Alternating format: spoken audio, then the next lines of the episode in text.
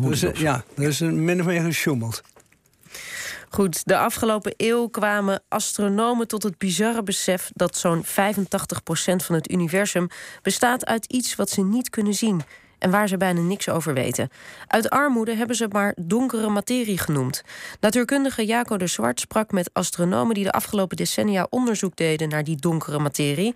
Zijn proefschrift How Dark Matter Came to Matter toont het mensenwerk dat schuilgaat achter de harde wetenschap. Welkom Jaco. Hele goedemorgen.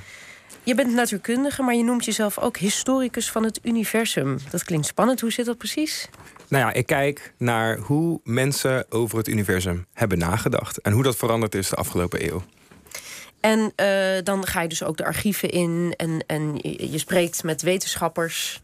Correct. En je begrijpt ondertussen ook wat ze hebben onderzocht. Dat is ook handig. Dat is wel handig inderdaad. Dat je een beetje een idee hebt van, uh, van wat er in die papers en al die gekke archieven staat waar je, waar je in duikt. Maar, maar neem ons eens mee naar dat moment dat er een astronoom is die voor het eerst vermoedde dat het universum veel groter was dan wat we dachten. Waar en wanneer is dat? Dus je bedoelt wanneer er meer materie werd gehint door een astronoom. Dat iemand dacht van er moet iets meer zijn dan dat we eigenlijk zien. Dat is dus een hele lange geschiedenis en daar gaat het hele proefschrift van me over. En dat de eerste hint die ontdekt werd of waar iemand mee kwam was in het begin van de jaren 30. En dan moet je dus nadenken, in het begin van de jaren 30 kwamen we er net achter dat ons melkwegstelsel niet het enige sterrenstelsel is in het universum. Maar dat het universum veel groter is. En dat er heel veel van die sterrenstelsels zijn. En er was er één astronoom, een Zwitserse astronoom, Frits Zwicky. En die ging kijken naar al die sterrenstelsels en hoe die sterrenstelsels door elkaar bewegen. In een grote, grote clusters en grote groepen. En wat hij zag, is dat sterrenstelsels net als sterren, die bewegen best wel snel. En die gingen heel snel door elkaar heen in die groepen. Eigenlijk was het een soort van chaos van sterrenstelsels. En hij zei om die chaos te verklaren, om al die snelheden te verklaren... moet er eigenlijk meer spul zijn, meer materie, dan dat we kunnen zien. Omdat dat dus- krachten zijn die invloed hebben op die beweging. Precies, want materie zorgt voor, zorgt voor de zwaartekracht. En hij dacht, er moet meer zwaartekracht zijn. En dat was een eerste hint nadat er iets van donkere materie zou moeten bestaan. En was dat dan een enorme shock? Want het lijkt me toch confronterend dat je hè, voor een astronoom dat je helemaal geen weet hebt wat uh, die andere enorme massa is 85% van je onderzoeksgebied, dat je dat niet weet. Ja, dat je er eens achter komt dat je alleen maar gekeken hebt naar 15% van het universum. Ja, dat is best wel gek. Ja, maar... een beetje denken aan Plato en de grotreden, maar laten we het niet nog ingewikkelder maar je zit dus maar naar een klein stukje van de werkelijkheid te kijken. Nou, dat is heel interessant. Dat is het idee wat we nu hebben, maar dat was in de jaren 30 was dat nog niet. Hè. Er was een, eigenlijk was het, er waren verschillende verklaringen voor dit ene ding wat deze Frits Zwicky had gezien. En het was pas in de jaren 50, eigenlijk in de jaren 60 dat mensen ineens hun handen in het haar gingen zetten en zeiden van oké, maar er gaat hier toch wel echt iets mis. Want ze zagen steeds meer dingen waar het fout ging en waar ze de beweging van sterrenstelsels en sterren niet konden verklaren. En, en dan komt er ook een soort uh, technologische innovatie. Dat astronomen meer onderzoek uh, kunnen doen naar wat die donkere materie is. Toch? Dat heeft veel invloed op die Klopt. ontwikkeling. Ja. Um, en, maar je beschrijft ook dat astronomen gewoon veel nieuwsgieriger worden naar die, naar die donkere materie. Er komt zelfs een soort wedloop, net als bij de maan. Waar, waarom is dat? Dat is grappig wat je zegt. Dus aan de eerste kant die technologie, en dat heeft dus echt te maken met de Koude Oorlog. Dus er worden dingen uitgevonden zoals een radar. Die gaan mensen niet gebruiken om raketten uh, of, of vliegtuigen te bekijken. Maar die, um, die richten ze naar het Melkweg en die kijken ze, kijken ze of, er, of ze iets nieuws kunnen vinden. En ze zagen inderdaad het universum op een hele nieuwe manier... met al die technologieën die ontwikkeld werden in de, in de Koude Oorlog. Maar tegelijkertijd wat er gebeurt... is dat mensen vertrouwen kregen in dat idee van een oerknal. En dat kent iedereen wel. Hè? Dat het universum ooit begonnen is in een grote knal. En dat is eigenlijk midden van de jaren 60... dat mensen daar vertrouwd in gingen raken... dat ze nieuw bewijs hadden uh, gevonden voor het bestaan van die oerknal... En daardoor kwam er ook een nieuwe vraag op. En die vraag was: als het universum ooit begonnen is, hoe gaat het dan eindigen?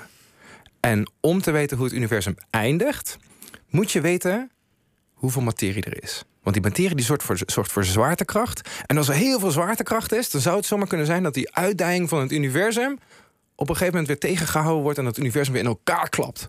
En daarom wilden mensen weten hoeveel materie er is en ook zeg maar, of er misschien iets van donkere materie bestaat. En... Maar betekent dat... Nee, nee, laten we niet, niet te erg maken. Want als je, dit, dit klinkt apocalyptisch, hè, wat je zegt. Zo van, eh, als dat universum in elkaar klapt, klappen wij ken ik mee in elkaar. Dat is, duurt nog wel even hoor. Duurt nog wel even. Maar was, dit, was, dit ook een wedstrijdje, was dit ook een wedstrijdje Rusland-Amerika? Dit is interessant, inderdaad. Dus die, de, er was veel gaande tussen Rusland en Amerika. Ook in de space race. Dus alle technologische ontwikkelingen die zitten daar, zijn daar heel erg nauw aan verbonden. Maar wat de grap is, dus de mensen die in het begin van de jaren 70 zeggen... er moet meer materie zijn dan dat we zien, die die conclusie echt trokken...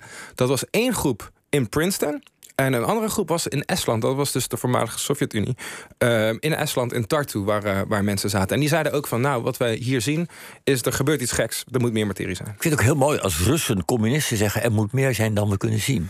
Maar goed, dat terzijde. Jij ging ook op bezoek, toch, bij zo'n onderzoeker in Estland? Klopt. Wie, wie trof je aan? Ik trof daar Jaan en Nasto aan. En daar kwam ik... Uh, Estland wonen dus niet zoveel mensen. En ik was echt in the middle of nowhere in een observatorium. En deze man die woont al sinds het begin van de jaren 60 woont hij naast dat observatorium... waar de dichtstbijzijnde supermarkt 10 kilometer ver weg is. En ja, dat, het mooie was dat ik uiteindelijk ook eindigde in de sauna met deze man. Want uh, ja, ze hebben wel, ze hebben geen supermarkt, maar ze hebben wel een sauna naast het observatorium. En uh, toen uh, trokken ze me gelijk de sauna in. En toen zat ik naakt met een 90-jarige man daar in, in de sauna te kletsen over het universum. Maar jij, jij geeft ook een speciale glansrol of betekenis aan die sauna. Wat voor conclusie trek je daaruit? Nou ja, kijk, ik zat in die sauna en toen vertelde ze mij van... ja, Jaco, hier zat ook de grote Russische kosmoloog Zeldovich. Nou, deze man die heeft aan de bomproject gewerkt in Rusland... en die ging daarna het universum bestuderen. En die ging, ja, die, dat was eigenlijk de grote kosmoloog van, uh, van de Sovjet-Unie. En die kwam daar dan op bezoek. En dan gingen ze in de sauna en een beetje kletsen over het universum.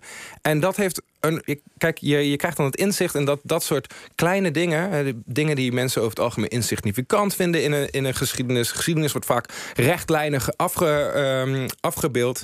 Hè, dat je gaat denken van oké, maar het is zoveel mensenwerk. Hier zitten de mensen te zweten, letterlijk te zweten hè, in zo'n sauna.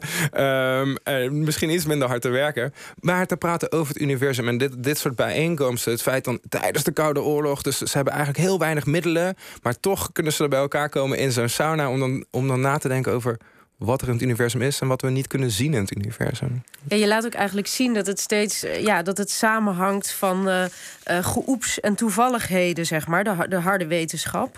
Um, is dat ook niet een, uh, meteen een oproep aan overheden van de beste wetenschap is mensenwerk en ontstaat juist als er ruimte is voor uitwas, uitwisseling en toeval en falen? Er zijn geen uitgewerkte pitches voor.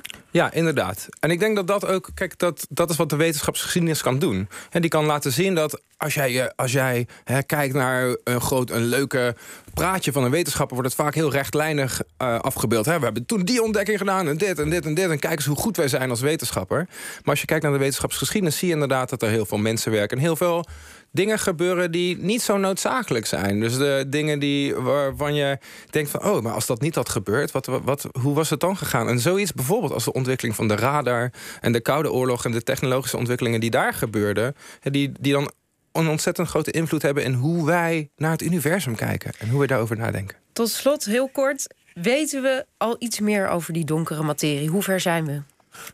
Tot slot. ja, we zijn er nog niet. We weten nog niet zoveel erover. We denken dat het een nieuw soort deeltje moet zijn. Maar die hebben we nog niet gevonden. Er zijn heel veel experimenten daarmee bezig om dat te vinden. En dat is best wel spannend. Want misschien bestaat het niet eens. Dat weten we dus nog niet. Dat, dat, kan ook wel. Dankjewel, Jaco de Zwart, voor je komst. Een artikel van wat, je in, uh, van, uh, in, wat in Nature verscheen over je promotieonderzoek... is te downloaden via je site, jacodeswart.com. En je gaat binnenkort naar het Amerikaanse MIT voor verder onderzoek, begreep ik. Dus we zullen ongetwijfeld